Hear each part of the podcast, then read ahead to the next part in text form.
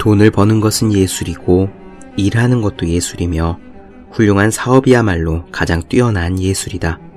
미국 아티스트 앤디 워홀의 말입니다. 예술은 아름다운 결과물을 만들어내는 창조적인 활동입니다. 음악과 미술, 문학이 예술의 전형적인 모습이긴 하지만 예술은 아름다운 창조적 활동을 의미할 뿐 장르에 의해 제한되지는 않습니다. 아름다움을 창조해낸다면 무엇이든 예술이 될 수 있지요. 우리는 그런 것들에 대해 예술적이다 라면서 감탄합니다. 마이클 조던이 수비수 3명을 뚫고 성공시키는 레이업 슛은 지극히 아름답습니다. 스티브 잡스가 아이폰을 소개하는 프레젠테이션 또한 지극히 아름답습니다. 예술적인 경지란 인간이 닿을 수 있는 지극히 높은 곳을 말할 뿐 그 분야를 가리지는 않습니다. 그렇다면 우리의 삶 자체도 예술이 될 수 있지 않을까 생각해 봅니다. 우리의 삶도 지극히 아름다울 수 있습니다. 삶을 아름답게 꾸리려면 어떻게 해야 할까요? 삶은 일상이라는 실로 지은 조각보입니다. 매 순간을 아름답게 한 땀 한 땀 이어나가다 보면 언젠가 조각보는 예술처럼 빛날 겁니다. 그러므로 공부를 하더라도 아름답게 합시다. 피카소가 그림을 그리듯이 리스트가 피아노를 연주하듯이 메시가 축구공을 차듯이 그렇게 공부를 예술처럼 하기 바랍니다. 365 공부 비타민 공부를 예술처럼 하자의 한 대목으로 시작합니다.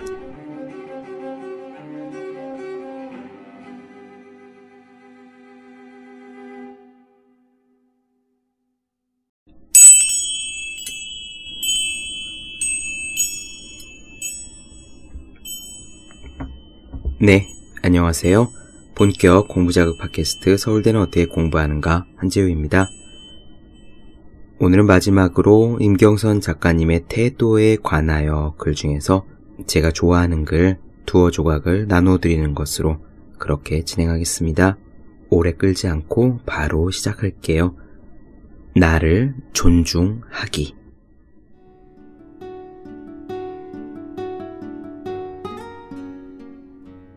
있는 그대로의 나 자신을 사랑해주자 라는 말에 우리는 그간 얼마나 의지해왔을까?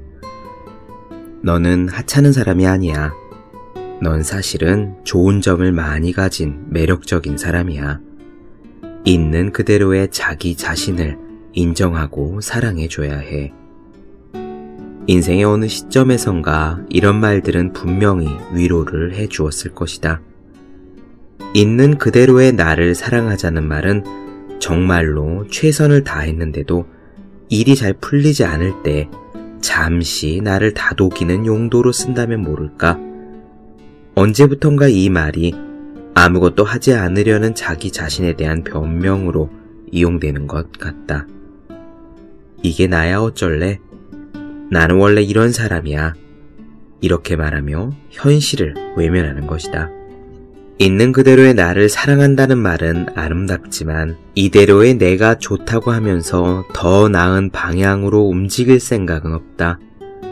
그런데 있는 그대로의 그 모습을 정말 만족하긴 하는 걸까? 있는 그대로의 나 라고 하는 것은 실은 있는 그대로의 나를 넘어서려고 노력하는 나 라고 이해해야 하지 않을까. 나는 자존감이 없어요 라는 말에 중독되어 있는 사람들을 본다. 그들은 자존감은 타고나는 거라고 생각한다. 부모님의 사랑을 듬뿍 받아 애정 결핍에 시달리지 않고 자신감 넘치는 외모와 재능을 가지고 태어난 사람들만이 참 자존감을 가질 수 있다고 믿는다. 대체 우리 중에 그런 행운을 타고난 사람이 몇이나 될까?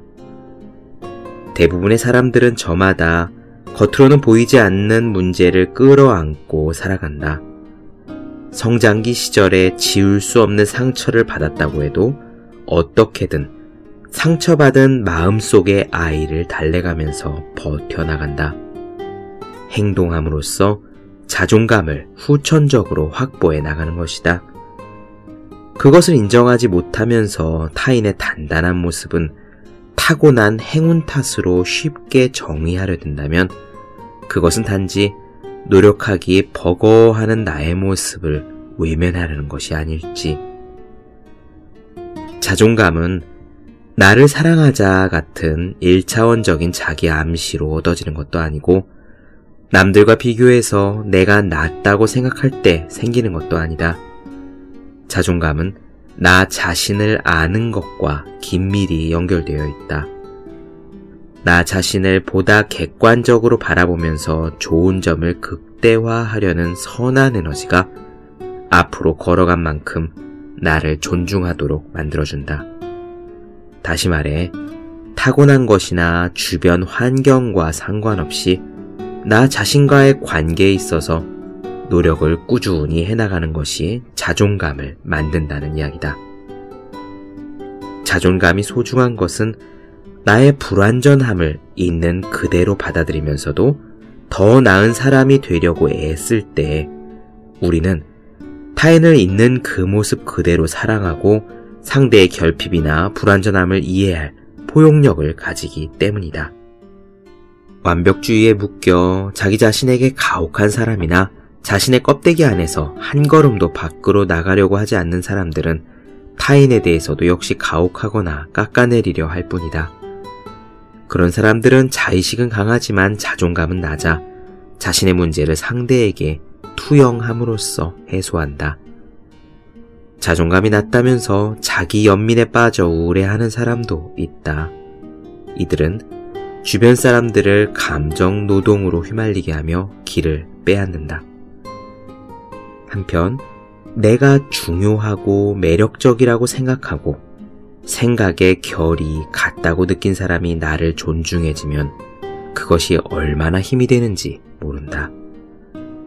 나 자신에게 가장 상처가 되는 말을 그 누구보다도 내가 가장 잘 알고 있기에 스스로에게 상처를 입혔지만 내가 좋아하고 존경하는 사람의 말 한마디에 스스로 콤플렉스라고 생각했던 점들이 많이 가벼워질 수 있다.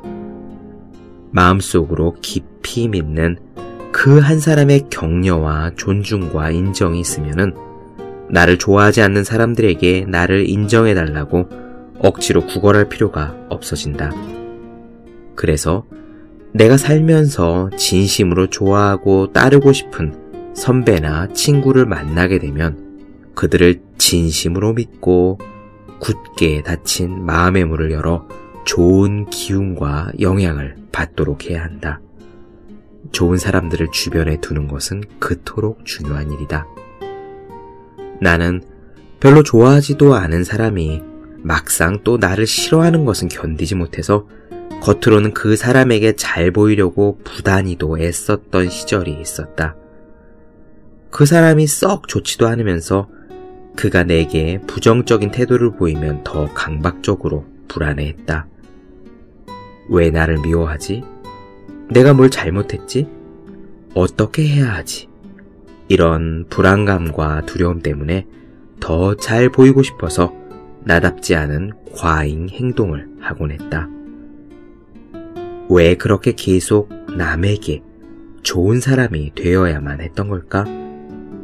곰곰이 생각해보니 나는 자존감 부족을 나의 불안정한 자아를 타인과의 관계, 즉, 인정 욕구로 채우려고 했다. 그러려면 나를 미워하는 사람이 단 한 명도 있어서는 안 되었다. 하회탈을 쓰더라도 좋은 사람이 되면 사람들로부터 칭찬과 사랑을 받고 있다고 착각해서 스스로에 대해 안심하게 되지만 실상은 진심으로 하는 게 아니기 때문에 오래 버텨낼 수가 없다. 그 어느 때가 될지라도 인간 관계가 기쁘기 위한 기본은 그 사람과 같이 있을 때의 내 모습을 내가 좋아하는가인 것이며 연기, 컨셉은 언젠가는 끝나기 마련이다. 누군가를 좋아한다면 내키는 만큼 감정과 헌신을 보여주어도 좋지만 그럼에도 불구하고 자기 자신을 잃어버리진 않았으면 좋겠다. 주는 것이 자연스러운 기쁨이 되어야지 그것이 노력이 되고 무리하는 것이 되면 나중에 큰 문제를 야기시킨다. 무리하는 게 왜 좋지 않냐면 무리는 공짜가 아니라 항상 대가를 요구하기 때문이다. 세상에서 일방적이고 무조건적인 희생을 할 수 있는 사람은 정말 몇 없다. 대개 관계에서 무리한 사람은 내가 이렇게 했으니까 언젠가는 내가 바라는 보답이 돌아올 거야 라면서 내심으로라도 대가를 기대하는데 보답이 돌아올 기미가 보이지 않으면 어느 날 그 욕구는 마침내 밖으로 터져 나오고 그것을 받아내려고 눈에 쌍심지를 켠다. 상대는 눈을 휘둥그레 뜨고 그저 의아해하며 내 마음을 전혀 이해하지 못하는 그 모습에 망연자실하는 나와의 관계는 언덧 무겁고 힘들어진다. 무리를 해가면서 좋은 사람이고자 했던 일들은 결과적으로 상대를 불편하게 하고 관계를 망쳐버린다. 착하려는 마음의 뿌리를 따라가다 보면 그것은 상처와 갈등을 회피하는 방어적인 행동으로 설명이 된다. 내 안의 분노를 드러내면 그들의 사랑을 잃을까 두려워서 타인의 시선을 의식하는 것. 쉽게 말하면 눈치 보는 것이 몸에 배인 거다. 그럴수록 상대는 나의 진짜 모습을 파악하기 힘들어진다. 좋은 품성을 가진 사람이라면 누구나 자기 때문에 무리하는 사람보다 자기에게 솔직해질 수 있는 사람을 좋아한다. 조금만 촉이 예민한 사람이라면 무리하는 게 다 보이고 그게 불편해서 먼저 멀어져 가기도 한다. 나 자신을 존중하는 마음이 없다면 상대도 나를 존중할 필요를 느끼지 못하는 것이다.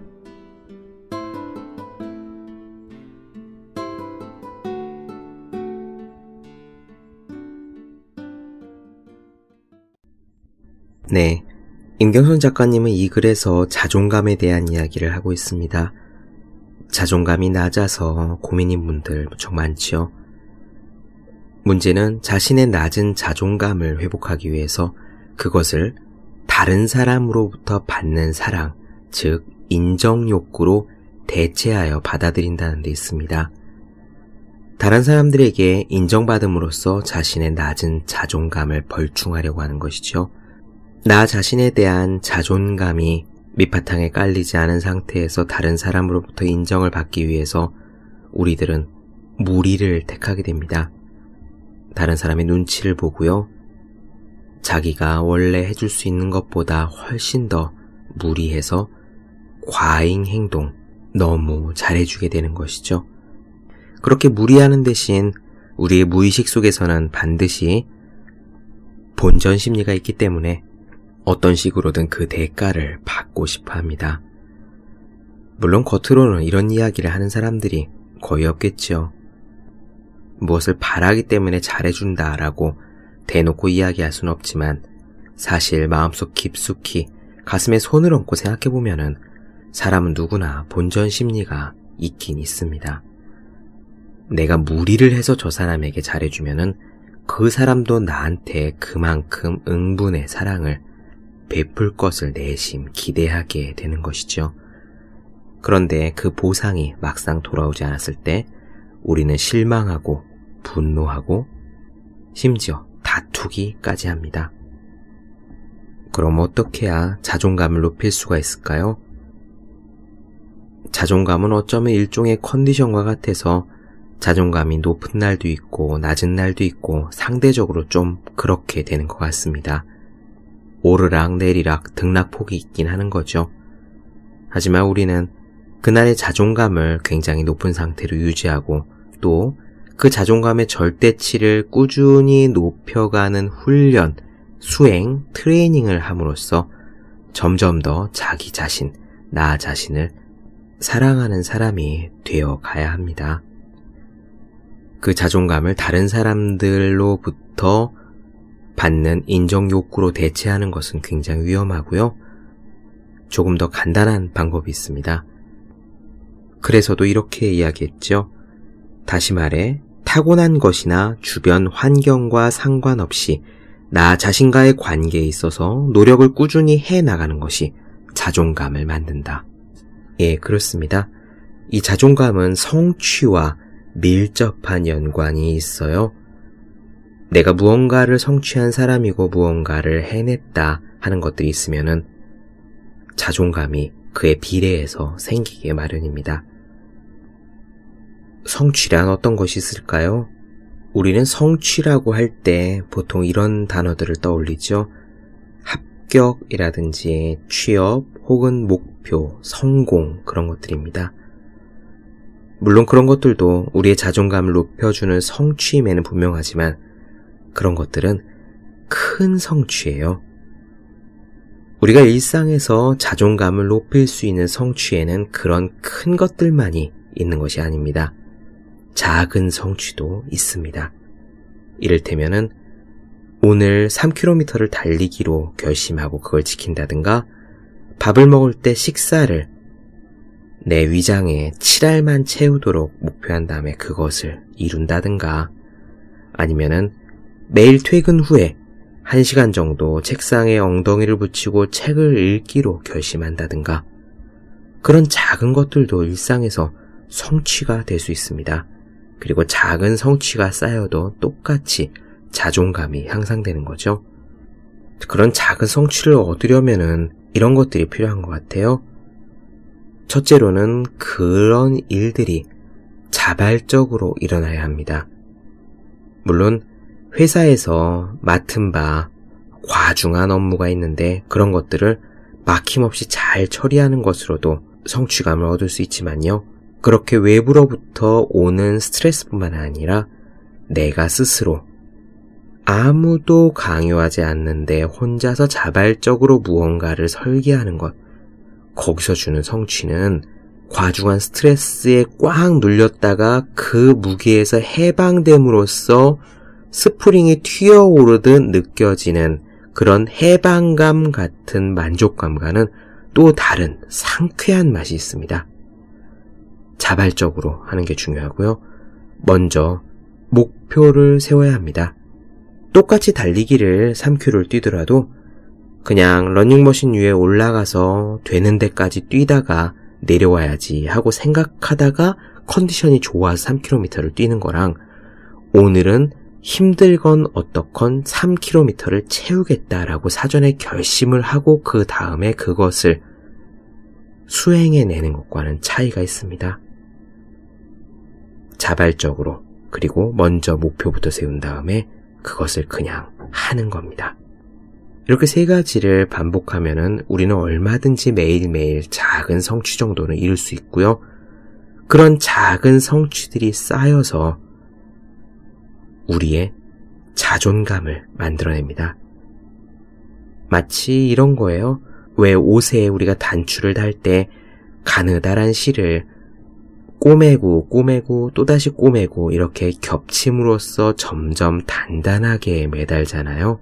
작은 성취란 그런 겁니다.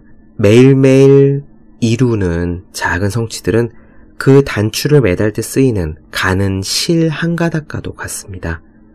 계속 반복해서 여미면은 그 커다란 단추는 아무리 무겁더라도 단단하게 붙어 있을 수 있게 되죠. 그것이 바로 우리의 높은 자존감이 됩니다. 네, 글 계속 이어서 읽어볼게요. 이번에는 타인과의 비교입니다. 남과의 비교는 모두를 일생에 걸쳐 꽤 오래도록 괴롭히는 문제다. 외모 비교, 학교 비교, 직장 비교, 결혼 비교 등 비교의 주제는 끝도 없다. 자기 자신에 대한 비교 자학이 끝나면은 그 다음에는 자식을 낳아 아이의 외모, 학교, 직장 등등등 끝도 없는 never ending story가 펼쳐진다. 특히 10대나 20대 때는 주변 또래들과 비교를 하지 않을래야 하지 않을 수가 없다. 한창 여러 사람들을 접할 때이고 그 나이에 질투심이나 열등감이 있는 건 그만큼 뜨겁고 아직 미지의 가능성을 품고 있기 때문이기도 하다. 나 역시도 30대 중반까지는 우월감과 열등감, 비교와 질투의 문제에서 자유롭지 못했던 것 같다. 흔히들 남과 비교하면 불행해진다고 하면서 남과 비교하는 대신 어제의 나와 비교하라는 조언을 많이들 한다. 나는 내 안에서 나오는 여러 이글이글한 감정들을 마주해야 한다고 생각한다. 그것도 내 감정이라면 무시하지 말고 인정해야 한다. 그 감정을 계속 끌어안고 억누르며 끙끙거릴 바에야 누가 미우면은 미워하는 게 낫다. 누가 질투나면 속이 쓰린 게 당연하다. 다만 거기에는 규칙이 있다. 만약 내가 비교하며 미워하기로 작정했다면은 그 이유를 쪼개 생각해서 미워할 만한 가치가 있나? 왜 나는 그토록 미워할까를 한 번 더 생각해야 한다. 더 나아가 질투나 비교를 하기로 결정했다면 그것들을 극복할 나의 행동이 잇따라야 하는데 그것을 하지 못하면 대개 상대를 어떻게든 흠집내거나 나 자신을 공격하며 자학하게 된다. 비교하기로 했다면 공정하게 해야 한다. 단순한 비교 자학이 아닌 엄정한 상황 분석 말이다.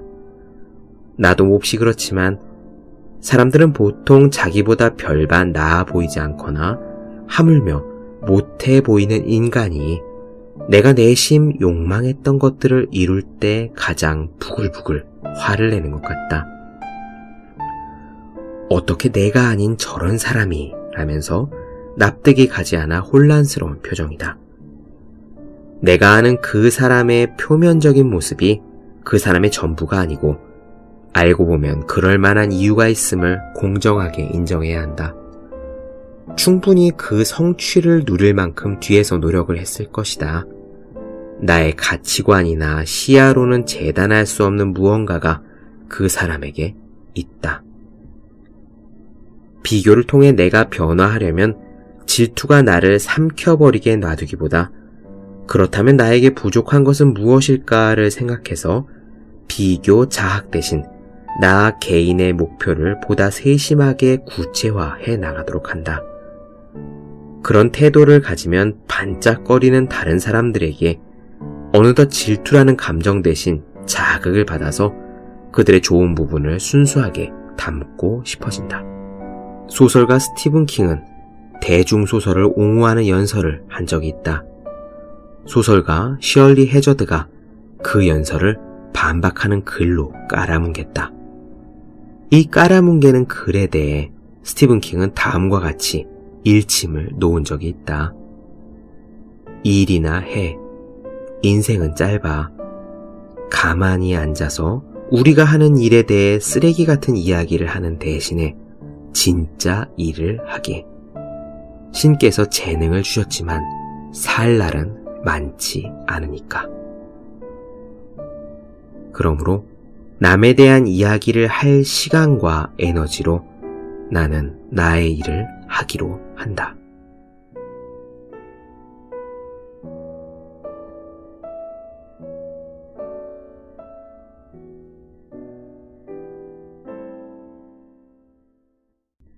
네, 비교에 대한 이야기였습니다. 저는 이 비교하는 얘기를 들으면요, 제 친한 친구 생각이 나요. 대학교 동기입니다. 이 친구는 엄청 잘생겼고 운동도 엄청나게 잘했습니다. 몸도 되게 좋아요. 다만 아쉬운 것이 있다면 머리카락이 가늘어서 앞으로 탈모가 될 가능성이 엿보인다고 할까? 그것 말고는 정말 부족한 것이 하나도 없는 친구입니다. 공부는 또 굉장히 잘했죠. 저보다 수능 점수가 높았습니다. 아무튼 그 친구는요, 별로 스트레스를 받지 않는 것 같은 무척 속이 편안한 친구였어요.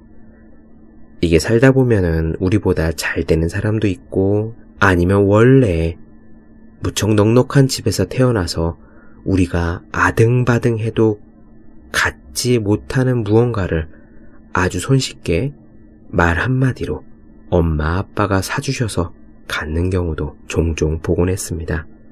그런 경우엔 당연히 비교가 되고 속이 쓰리고 하잖아요.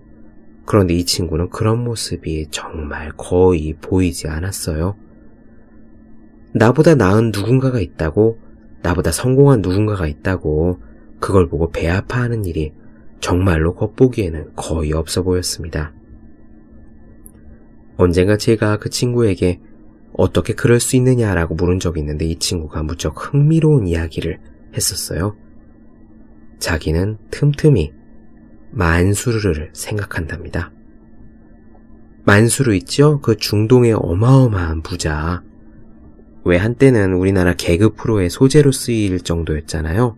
하여튼 모든 걸 다 갖춘 그런 만수르인데요. 이 친구는 가끔씩 만수르 생각을 한답니다.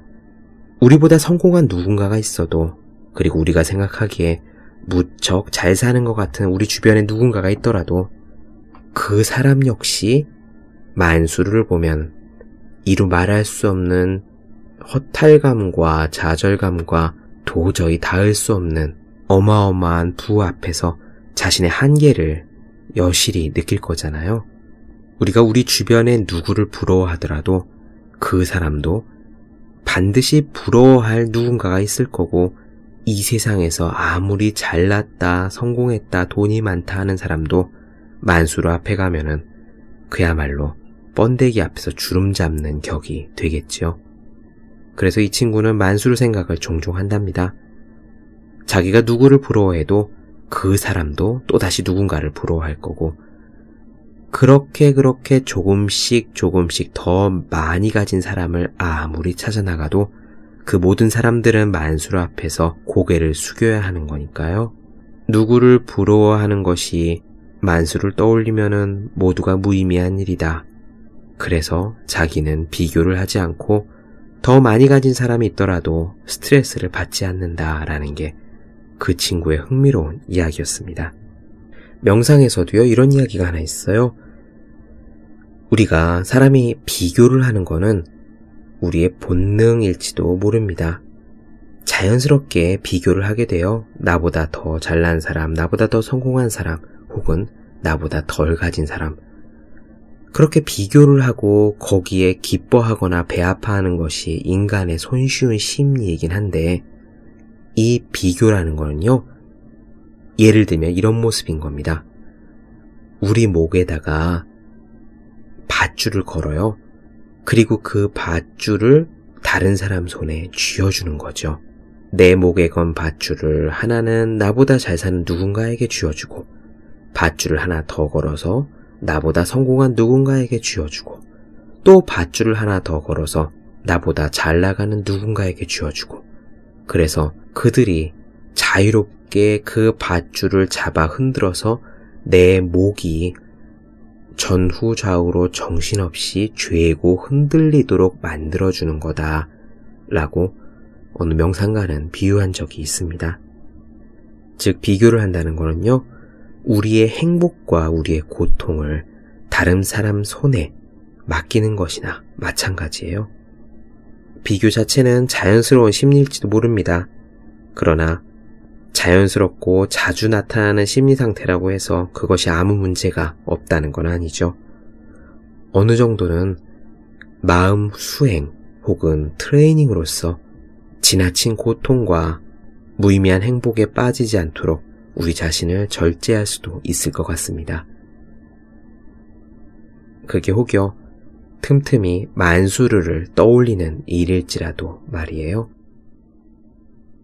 네, 글 하나 더 읽어보고 이 시간 마무리 짓도록 하겠습니다. 우리는 비교를 하다 하다 못해서 미처 내가 가지 않은 길에 서 있을 상상 속의 나 자신과도 비교하곤 합니다. 안타까운 일이죠. 내가 현재 살고 있지 않은 인생. 이 글로 오늘 시간 마무리하도록 하겠습니다.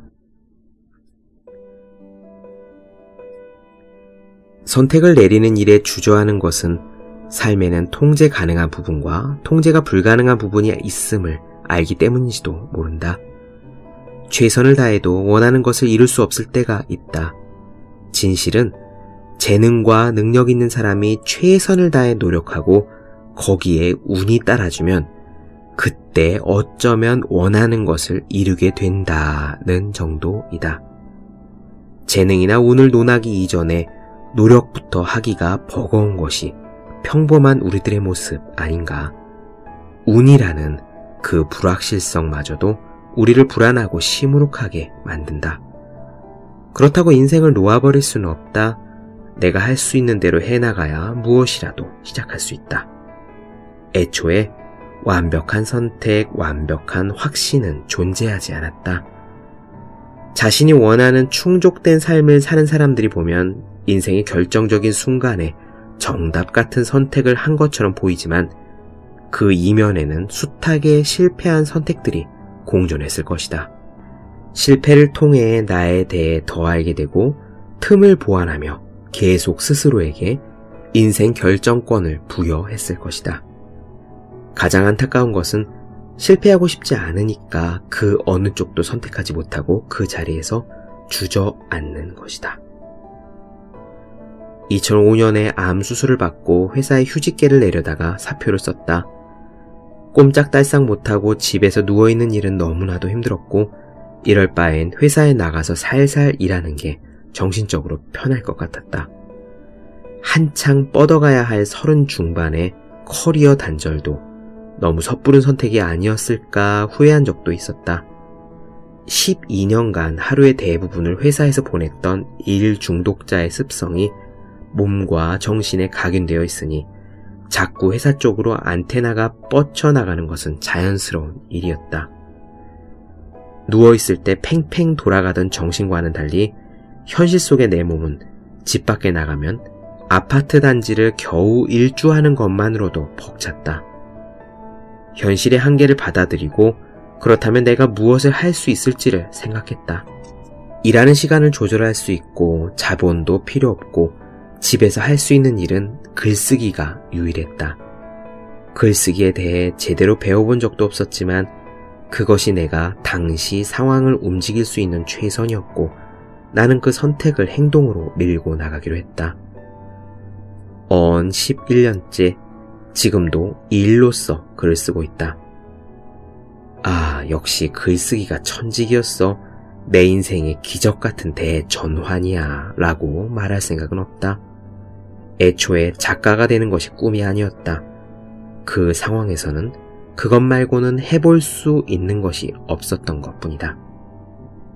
기업의 중역으로 승진한 또래 직장 여성들의 기사를 볼 때면 질투가 나면서 과거 그 시절에 글쓰기로 빠지지 않고 좀 더 쉬었다가 다시 회사 생활을 시작했더라면 어땠을까 종종 상상한다.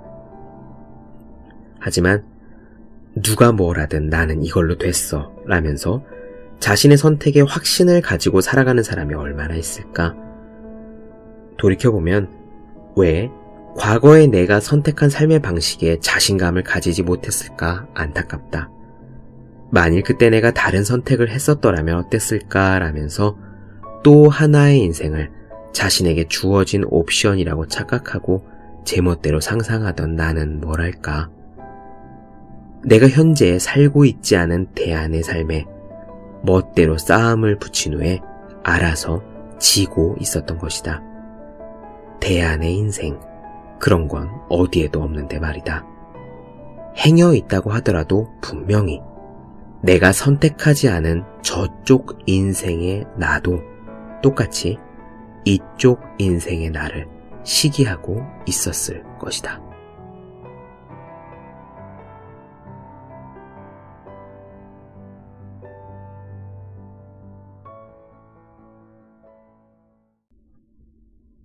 네. 본격 공부자극 팟캐스트 서울대는 어떻게 공부하는가 오늘 임경선 작가님의 태도에 관하여를 나눠드렸습니다. 더 많은 이야기가 궁금하신 분들, 질문사항 있으신 분들은 제 네이버 블로그 허생의 즐거운 편지 혹은 다음 카카오 브런치 한재우의 브런치를 찾아주시면 되겠습니다. 그리고 매일매일 공부하시는 여러분들, 여러분 주변에 매일매일 공부하시는 그분들을 위해서 하루 한 페이지씩 읽고 공부하기 전에 마음을 다잡는 책 365 공부 비타민을 선물해 주시면 좋을 것 같습니다.